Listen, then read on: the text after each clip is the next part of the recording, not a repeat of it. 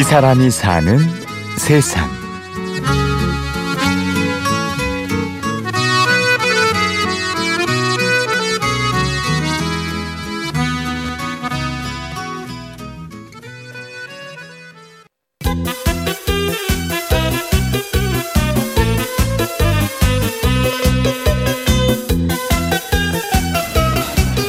이렇게 고기를 넣고 돼지고기에는 언제나 새우젓이 따릅니다. 네. 이건 명태식혜, 배추, 백김치, one, two, three, 삼합. 네. 아, 예? 먹어요? 예. 리라꽃 향기를 나에게 전해다오.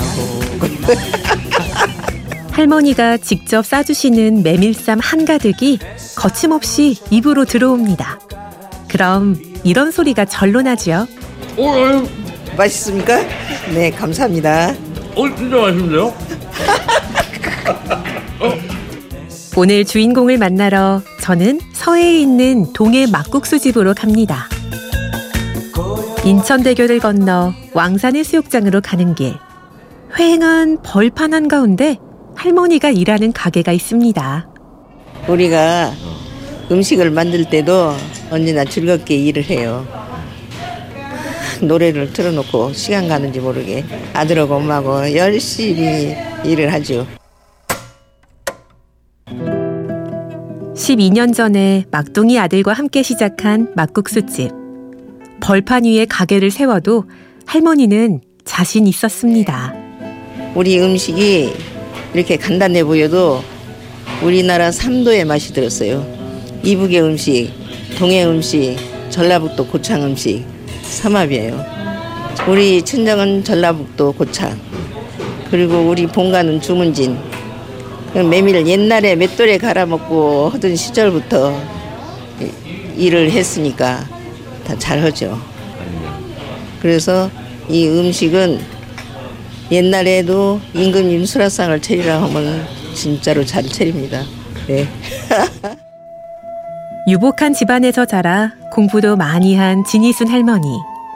지금은 막국수 집의 사장이자 마스코트지만 원래 꿈은 패션 디자이너였습니다. 그 유명해질 뻔했죠, 그렇죠? 예, 유명했어요. 그때는 이 옛날에 청와대 정보부 부인들 이 우리 젊어서의 그 시절에는 다 옷을 맞춰 입었지 기성이 없었어요.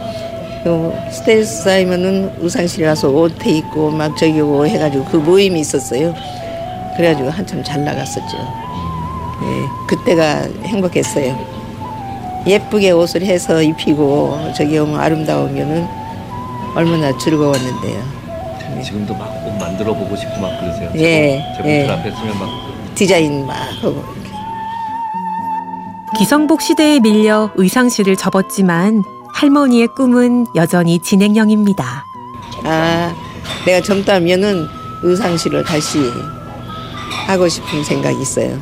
디자이너. 네, 이 제일 먼저 선물하고 싶은 사람은 누군가 우리 집 아빠 그리고 어머님 아버님 해드려야 되는데 어머님 아버님은 안 계시니까 네. 비록 세계적인 패션 디자이너는 못 됐지만 막국수집 한가운데서 손님들에게 쌈을 싸서 먹여주고 노래도 불러주는 진이순 할머니는 참 행복해 보입니다. 너무 짧았어요. 배샤메 배샤메 묻혀 글쎄요 난 잘한 것이 없어요. 손님들 쌈값이 예 맛있게 우리 집 와서 맛있게 먹고 갔다라고 할 때가 가장 좋아요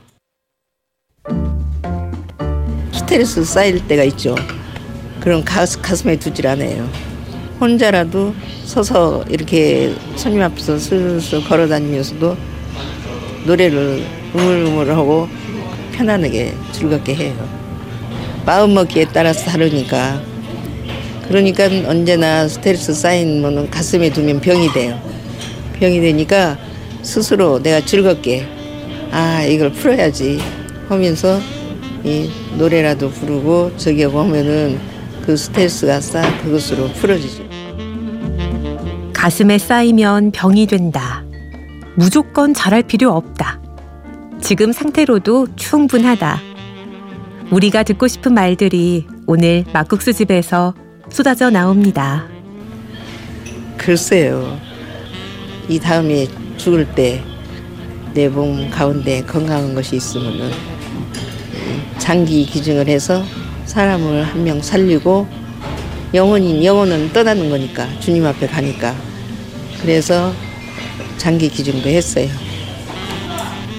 내가 사는 세상은 평화로운 세상. 예. 그게 제일 좋아요. 즐겁게. 자 이제 노래 한마디 하- 하나 둘셋 넷 아유 또, 또 노래까지 허락해요. 소소한 행복이 들어간 메밀 한 쌈. 그 한 쌈을 정성스럽게 싸주는 할머니가 계시는 곳.